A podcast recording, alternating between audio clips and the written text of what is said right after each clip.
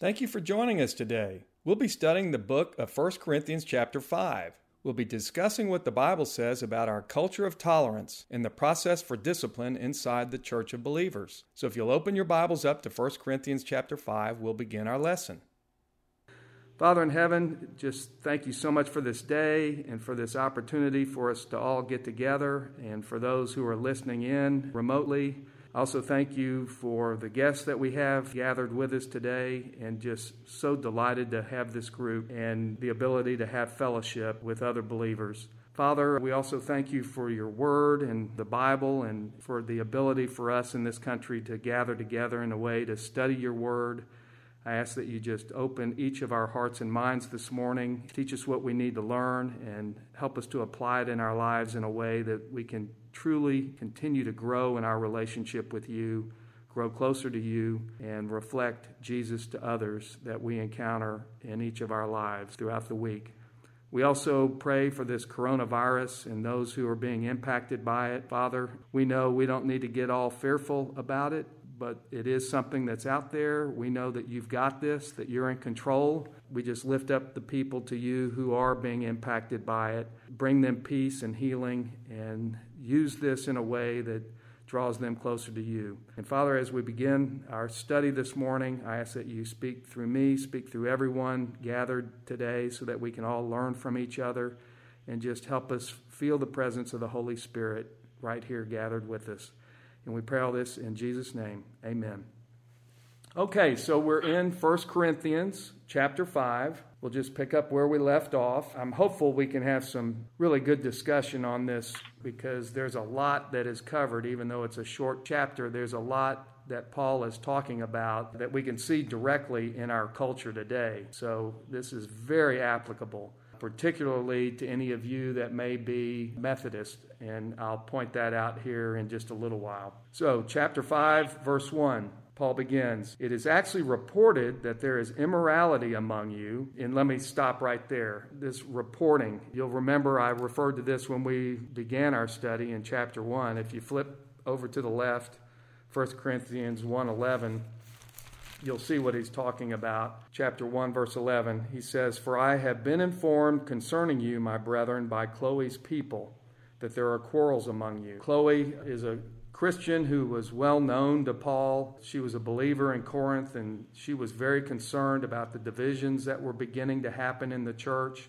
So this was not gossiping. She was reaching out to Paul actually and asking for his help because she saw these divisions that were beginning to happen within the church in Corinth that Paul had started. And he's now responding. Remember also we discussed that while this is called First Corinthians in our Bible here, this is actually not the first letter of Paul. This is actually the second letter, and the first letter was lost. And so he's responding also to some questions that were raised after his first letter. So he's saying, It's been reported that there's immorality among you, an immorality of such a kind as does not exist even among the Gentiles, that someone has his father's wife. Since he mentions his father's wife, it's probably that this is not this individual's mother. It's more likely that it's probably his stepmother, but still sexual immorality in any event. And Paul is shocked by this because this is a terrible sin. In fact, let me show you, keep your finger here in First Corinthians, and if you go over to Leviticus 20, I'm taking you back to the Old Testament, third book of the Old Testament. Le- Leviticus 20 11, and it says, If there is a man who lies with his father's wife, he has uncovered his father's nakedness, both of them shall surely be put to death their blood guiltiness is upon them. So it was a very serious sin. We're going to see what Paul has to say about this. Verse 2, I'm back in 1 Corinthians. And you have become arrogant and have not mourned, instead, in order that the one who had done this deed might be removed from your midst. So Paul is shocked by their arrogance that they're so proud of their tolerance there in the church of Corinth. Does this at all sound familiar? Tolerant of everything, tolerant of adultery, tolerant of people living with one another and outside of marriage, people having sex outside of marriage, just very tolerant of that, even homosexual activity very tolerant of that. Does that sound like our current culture? Instead of being grieved by it and really mourning the person who was doing this and feeling sorry and feeling grief for their sin, they're actually proud because they're so tolerant. They're tolerant of this sexual immorality and they think, wow, see, we're really a loving group because we're so tolerant of all of this. And Paul is shocked by this. And it may sound harsh to us, particularly in the, the culture that we find ourselves in today.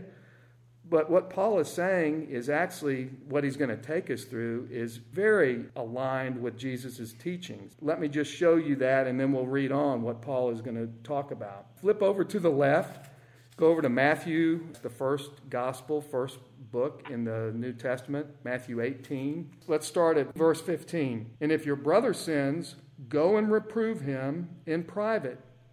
If he listens to you, you have won your brother. But if he does not listen to you, take one or two more with you, so that by the mouth of two or three witnesses every fact may be confirmed. And if he refuses to listen to them, tell it to the church. And if he refuses to listen even to the church, let him be to you as a Gentile and a tax gatherer. So remember, referring to Gentiles and tax gatherers to a Jewish person, they were the low of the low. And so what he's saying here is this is what is referred to as church discipline. This is the process of actually going through and helping a brother who may be living in a sinful way and not even recognizing it as a sin any longer. And this offense is something that you need to help your brother in love, help them see that their lifestyle is a sinful lifestyle and that they need to repent from it. They need to turn away from that and they need to ask the Holy Spirit to help them in moving away from that type of lifestyle. Now, this is what's described here is really how to deal with it when it's a private issue. If it's a public offense, then the rebuke may actually need to be public. And let me just show you real quick an example of that. If you'll go way over to the right to 1 Timothy, and if you want, I'll just read it. I can get over there quickly for us. 1 Timothy 5:20. Those who continue in sin rebuke in the presence of all so this would be more of a public rebuke. Rebuke in the presence of all, so that the rest also may be fearful of sinning. So if it's an instance that there's a public offense, it may be a good idea to actually do a public rebuke. So let's go back over to 1 Corinthians, 1 Corinthians 5, and pick back up. This is background, I guess I'll, I'll call it, for our reading today and what Paul is going to be talking about in 1 Corinthians 5. So I continue on in 1 Corinthians 5, verse 3. For I, on my part, though absent in body, but present in spirit, have already judged him who has so committed this, as though I were present. So he's saying that the Corinthians, they didn't want to confront this person who was living this lifestyle because Paul wasn't there, and they actually didn't think Paul would, would be coming back. Verse 4 In the name of our Lord Jesus, when you are assembled, and I with you in spirit, with the power of our Lord Jesus, I have decided to deliver such a one to Satan for the destruction of his flesh, that his spirit may be saved in the day of the Lord Jesus. So he's going to go on and talk about this process of church discipline. So let me read on, then we'll come back and talk about it. Verse 6 Your boasting is not good. In other words, you being proud about being so tolerant of everybody, that's not good. He continues on Do you not know that a little leaven leavens the whole lump of dough? Clean out the old leaven, that you may be a new lump, just as you are, in fact, unleavened. For Christ our Passover also has been sacrificed. Let us therefore celebrate the feast, not with old leaven, nor with the leaven of malice and wickedness, but with the unleavened bread of sincerity and truth. First of all, what is he talking about, unleavened bread and leaven? You'll recall before the Israelites left Egypt, where they were being led out by Moses, remember they were in slavery they were told not to put leaven in their bread. In fact, just a small amount of leaven will make the entire loaf rise. And so, what that signified was they were to leave evil behind. And so, from then on, this unleavened bread was used in the Passover feast. The Passover feast, I know you'll remember this, but just to show you where it comes from, Go way back over into the Old Testament, second book, Exodus chapter 12. It's a little background on the Exodus. Let me start in verse 21. Exodus 12, 21. Then Moses called for all the elders of Israel and said to them, Go and take for yourselves lambs according to your families, and slay the Passover lamb.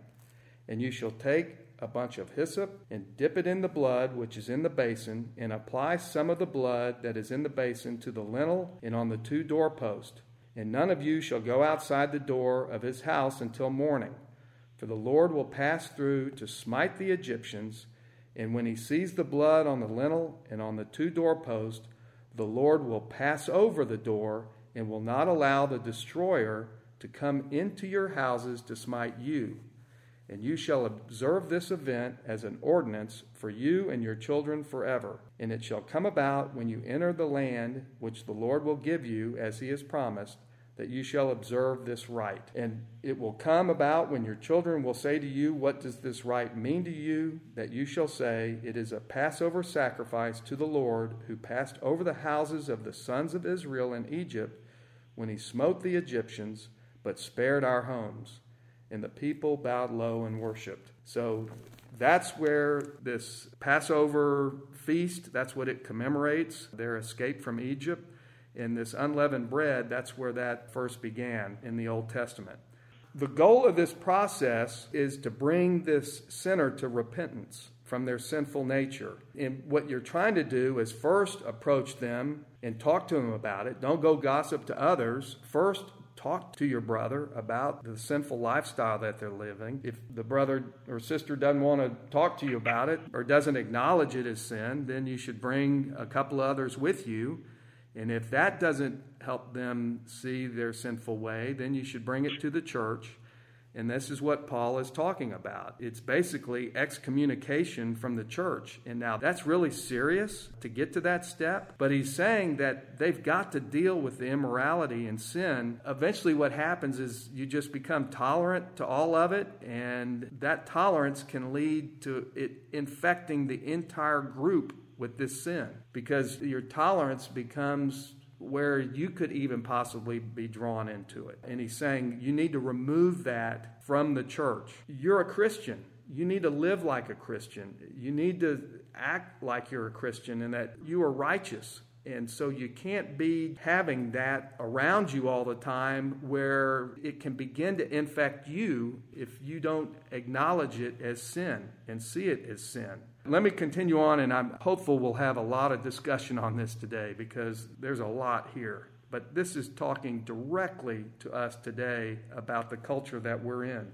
Verse 9 I wrote you in my letter not to associate with any immoral people. And what he's talking about, we're going to see, he's talking about people who persistently practice serious sin. Okay, that's what he's talking about. They live a lifestyle and they don't even see it as a sin and they certainly don't repent from it. And by the way, just a little sidebar, you see, I wrote you in my letter. You remember that's his reference to his first letter that I told you about when we were studying chapter 1. That's the reference to the first letter that is now lost. Verse 10 I did not at all mean with the immoral people of this world, meaning the unbelievers the unrepentant unbelievers. That's not who he's talking about. Or with the covetous and swindlers, or with idolaters, for then you would have to go out of this world. So he's saying, Look, I'm not talking about brothers and sisters in Christ who from time to time sin, because we all sin from time to time. There's verses in the Bible that says if you say you don't have sin, well, you're lying and you're making God a liar. But he's also saying we still are to minister to people. He continues on in verse 11, but actually I wrote to you not to associate with any so called brother. So, this is an unrepentant brother, someone who professes to be a Christian, is who he's talking about. And continue on, if he should be an immoral person, or covetous, or an idolater, or reviler, or drunkard, or swindler, not to even eat with one. So he's saying if you keep company with bad company, you're liable to get corrupted yourselves by that. So he's talking about not people who sin from time to time because that would that's all of us. I mean that is that is me, that's you, that's all of us we all fall into sin from time to time. But what should happen when we sin is we should immediately then feel some guilt. Uh, I know when I do, every time I slip up, it's like, ah, I can't believe I did that again. I'm so sorry. I ask for forgiveness. I ask the Holy Spirit to help me not do it again in the future. We see the sin as sin and we feel remorse about it and we repent from it. We say, I don't want to live like that. Please keep me from doing that again. I recognize it as a sin. That's not who Paul is talking about. He is talking about, when he was saying don't associate with these people, he's talking about people who just live a lifestyle like that and don't even see it as sin. Those are the people, now we need to minister to them, but if they actually are someone who is in the church, a Christian, somebody who professes to be a Christian, well, that's where he's talking about we need to go through this process of church discipline. And it is a it's straightforward. It's something that Jesus has outlined to us to the way to go about this church discipline. What's interesting to me is many churches do not follow this church discipline process. They just don't do it. It's a process, though, that Jesus gave to us. It's under the authority of God, and it's very precise. It's a precise process. That's how you do it. It's how you discipline a brother. And it can actually lead to excommunication from the church in a really serious offense. But it is a process that we're called upon to do to help a Christian brother see their sin and help them repent from it so that they can restore the ability of the Holy Spirit to work in their life. While each of us as Christians have the Holy Spirit living inside of us, we've talked about that many times. As soon as we become a Christian, we have the Holy Spirit living with us. But when we're in a state of sin, we limit the ability of the Holy Spirit to work in our life the way the Holy Spirit wants to work in our life. And so we're called upon to help our brothers. But then the people who are not believers, he's saying, don't disassociate with them. In other, we, we shouldn't be with them all the time or we might get drawn into it but we are certainly called to minister to them, to spend time with them so that they can see the light of Christ living within us. We're also called to do that. Let me finish up and then we'll come back and discuss this. Verse 12. For what have I to do with judging outsiders? Do you not judge those who are within the church? But those who are outside, God judges. Remove the wicked man from among yourselves. So he's saying that we're not to judge those who are outside the church, the unbelievers out there. It's not for us to judge, that's for God to do. God's going to judge everyone.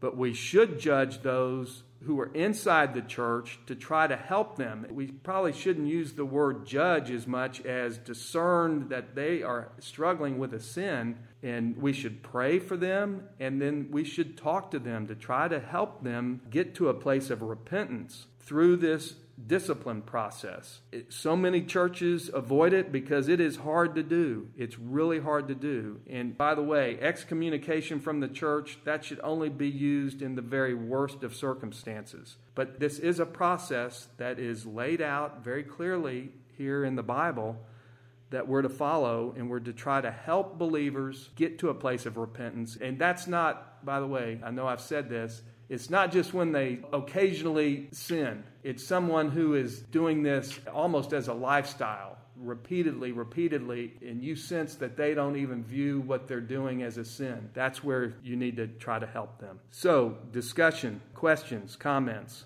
One that comes to mind, and I don't mean to put, I'm just curious, George, how have y'all, you've been a pastor of the church for a long time. What's your take on all this? And have you had to deal with this in your church before, if you don't mind? I don't mean to put you on the spot. You mean this particular sin, or, or just the whole process of, of church discipline? Church discipline. Yes, I, you know, I, Larry made a comment earlier that most churches probably don't do it. I, I don't know very many churches at all who would even consider it because our members are so precious to us. We we need them, we think, and we don't want to lose one of them uh, for various reasons, which I'm sure you could probably think of one or two. And it does happen. I've seen it at least three or four times since I've been here in Austin in our church. And sometimes it's received well, and you hope that it goes well, and I think that's Paul's intent here. And sometimes they do what you fear, they leave. And sometimes they take a bunch of people with them, exactly. We, had, we just went through this with uh, a guy left his wife to marry another woman, and the everybody knew it. And uh, yeah, he put it on Facebook, you know, said, "Hey, I'm getting married," and I was like, "Oh gosh," you know, it was just like I saw that on Facebook, and I'm like, "Oh man, now I have to go and address this. I don't want to address this because once I address this, it's you got to go through with it, right? Yeah, you got to go. And now you're gonna go stop somebody's wedding, and you're gonna go, you know. So anyway, so we we did, and we approached. Well, they pay you the big bucks. Yeah, it was brutal. and uh, and you know, he goes, "Well, I think that's you know, God's released me," and I'm like, "Well, His Word hasn't." Super hard, especially in Austin, and nobody reads their Bible. Nobody knows this stuff, and so um, you know, walking through them and having to educate our church body on it was hard. And a lot of people go, "That's why I don't like church. All you do is you're just so judgmental." It's like, oh, exactly. we wanted this. Yeah, you know, we were thinking we were looking for some people to like just cause division, make the church smaller, and make everyone hate me. You know, and so uh, you, you, but that's part of it, right? You know, you, you don't sign up to be a pastor because it's gonna be fun and happy, skippy. You sign up because you're called, and the Lord has asked you to do it. You made a statement uh, there that uh, they said that the Lord released them. Yeah. You know, and I've and I've heard those very words. The Lord released me. Like they've got a special deal with Jesus. Yeah, they got a special deal with the Lord, and so you know somebody's got to be behind that because Yeah. they're saying in your church, they're saying in mine, and, and probably lots of other places as well. And I'm sure that's what happened here. You know, everybody just ignored it. Or even like, look how graceful we are. Yeah. You know, and I'm just like, it. That's a point where you're not being graceful because someone's persisting. And, and if you like, you know, wounds from a friend can be trusted, but the enemy multiplies kisses. And so in a moment, it's like what feels nice is we're all just going to get along and be really happy campers. And oh, do what you need to do. You do you. And the problem with that is you are um, you're letting evil take hold of their heart, and you're not loving them. Yeah, Larry's word of, of tolerance to describe that particular verse, I think, was very good. Yeah. Because that's the word we would use today. Mhm. If you're going to be a good Christian, you're going to need to be tolerant. Right. Just from my standpoint, I've never seen this. I've never seen it brought up to me before. Yeah. But what would you Where- have to do? No, what I've you never have, said such a what sin would you have to commit that would cause your pastor to come to you and say, "Brother, you can't go down this path." Right. I mean, imagine what sin would you have to commit? And yet, I've seen it within our church just around uh, having a vindictive heart, using the legal system to go after people. But clearly, it's an anger, and it's uh, and you have to sit down with Yeah. someone in a situation and say, "Look, it's not the right path to be taken." And the anger was so consuming, all consuming to this person. that Yeah. They continued to go down that path, and, and they left the church, which is okay. But it was, you know, done in, in love. It was done in the, the purpose of trying to help the person understand about their sinful behavior. And the scripture clearly says, "Don't take your brother to court." Mm. And, but they go, "But, but, but, but my case, My situation." Yeah. Well, we're going to be talking about that next week. We're going to be talking about lawsuits. comes up. How much business would you lose if Christians stopped suing one another? I know we do have some that are Methodist, and it's just so sad to see what the Methodist Church is going through right now, which may end up splitting the church into two churches, all around the issue of homosexuality. And whether or not it is a sin anymore or not is basically what's causing the division. And it's just so sad to see. And I think this is what Paul is talking about this tolerance of, well, we love everybody and, you know, everybody's welcome and everybody can come. And we should love everyone and invite everyone to church. That's absolutely what we ought to be doing. But when there's a sin there and to not recognize it as sin, that's where your tolerance has gone too far. And what I am saying is we need to even address sinful people in a loving way. I do want to make that very clear. While I'm talking about tolerance, that doesn't mean we should be rude and not do these things in love when we're addressing people who are struggling with sin or living a lifestyle that they haven't even recognized as a sin. That's where we need to try to help them in a loving way. Our tolerance in our culture has gone so far The culture prides itself so much on tolerance, they view that as being a loving Christian. I just can't find any place in the Bible, and particularly what we're reading here today, where it says just tolerate everybody's sin and don't even recognize a lifestyle as being a sinful lifestyle. I think that's exactly what Paul is talking about here. Yeah, and I think you know whenever the Supreme Court made the decision to legalize same-sex marriage, that for me wasn't a big deal because that's not the church, Uh, and so it's a big deal in the sense that it's a shift in the culture's perspective, which now makes it even harder to be pastor. But it, it shouldn't affect church governance because it's completely out. There's a whole bunch of things that are are legal in America that we would say like strip clubs, like they've been around for a long time, or getting drunk or you know marijuana laws and dr- there's a whole bunch of stuff about you know getting drunk or having sex or sex before marriage. I think maybe because we haven't been so direct about that stuff in the past, and we've put church discipline aside because people get upset and angry, and our fear of man has, has overcome us. That of course that's been a cultural shift for the whole thing, but it shouldn't be a something that we fear. It's just a part of the reality we live in. It makes it the, the distinctness between a Christian and a non-Christian more clear we're Methodists ourselves, and we've been, our own church has been dealing with this possibility of a split. Our former pastor is one of the delegates to this conference coming up soon, struggling. You know, he's struggling.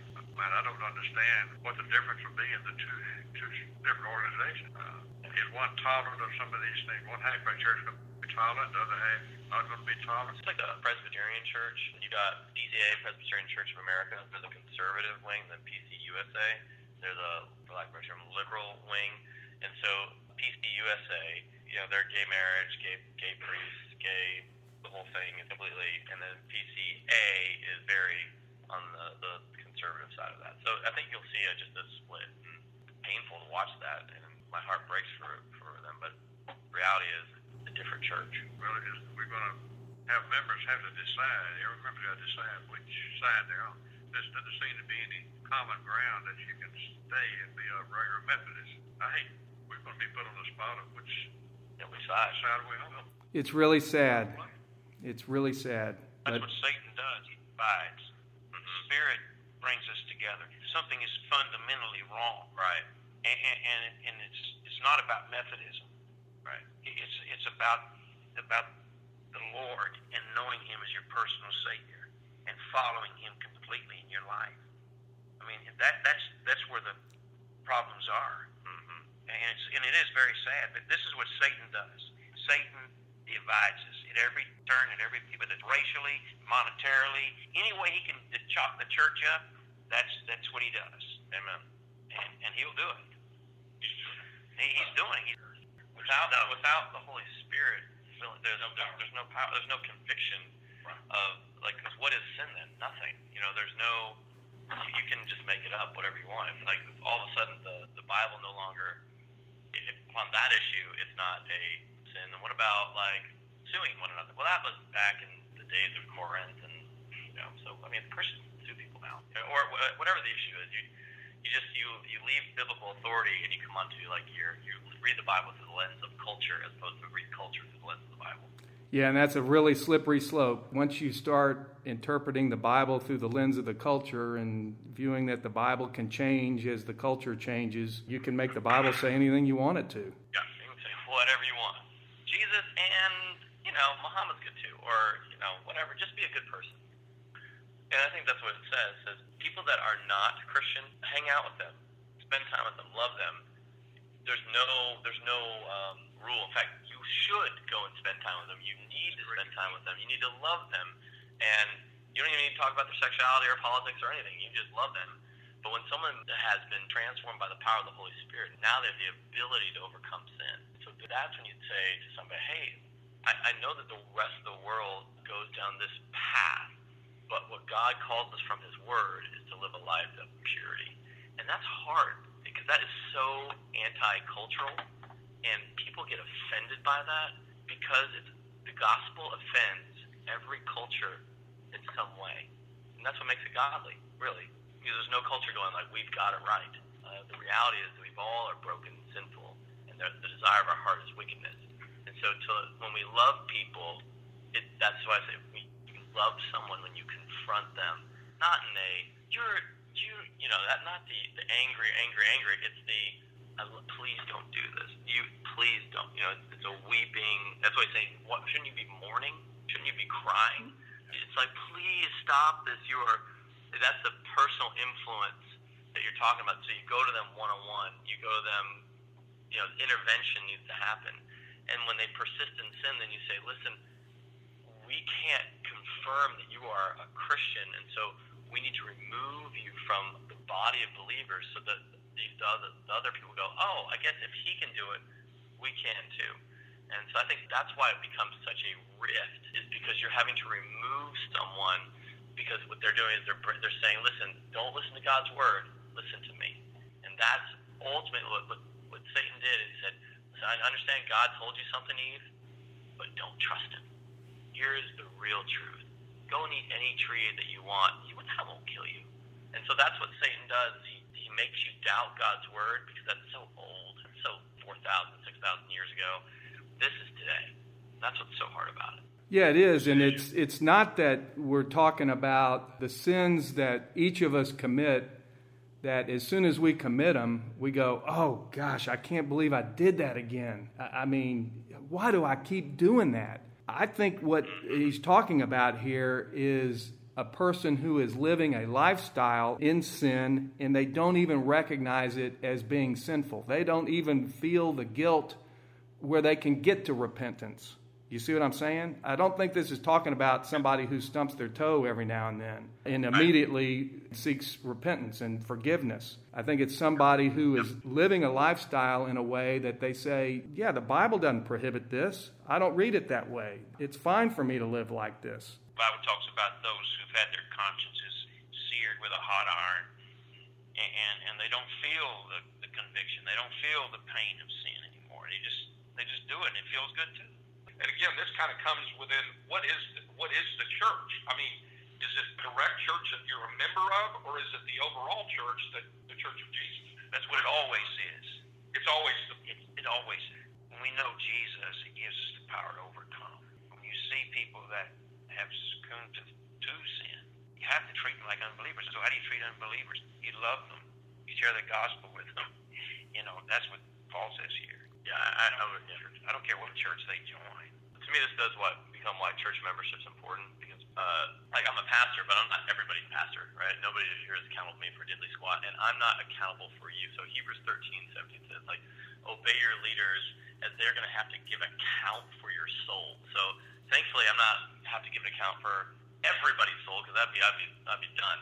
So uh, and so I am very specific for the people that are at our church when they become a member. It's like, listen, I'm now accountable to God for you and all the things you're doing. So if you don't know something that the student hasn't learned, the teacher hasn't taught, and so therefore that's on me. And so I've got to be diligent to to train you. So if there's a person that goes to the Methodist church, not that I don't worry about them, but I'm not responsible for them as a pastor, and then as I don't know their specific salvation story, and I don't even I don't even want to. That's not my world. If they're at my church, that that is my world. Now, as a Christian overall, I'm not going to be like back down from people and be like, oh no, it's okay for you, just not at our church, right? I, I, uh, but I but I do think there is a the line for me would be their family. You want to. I would treat them as someone who needs the gospel, and you would love them I would say, I, whenever the subject came up, I would be like, ah, do, do you do you. I would be like, ah, that's wrong. And I think that you'd, you'd have to be able to be winsome and craft that in a way. Like, you know, it, it's not like saying I like the Cowboys and you like the Texans. It's, it's a lot more deep than that. But you've got to, we've got to be able, as Christians, to be articulate what we believe and do it in a loving way. But it, that is going to be offensive, and we offend people all the time about other stuff. For some reason, it doesn't matter. Well, great discussion. I knew that even though this is a short chapter, only 13 verses, it would lead to some really great discussion. I hope that we're all taking something away from this that we can then apply in our own lives. Thank you for joining us today. I'd love to hear from you. If you have any questions or comments, you can reach out to me at larryo'donnell.com. I hope you'll join us next time as we continue our study.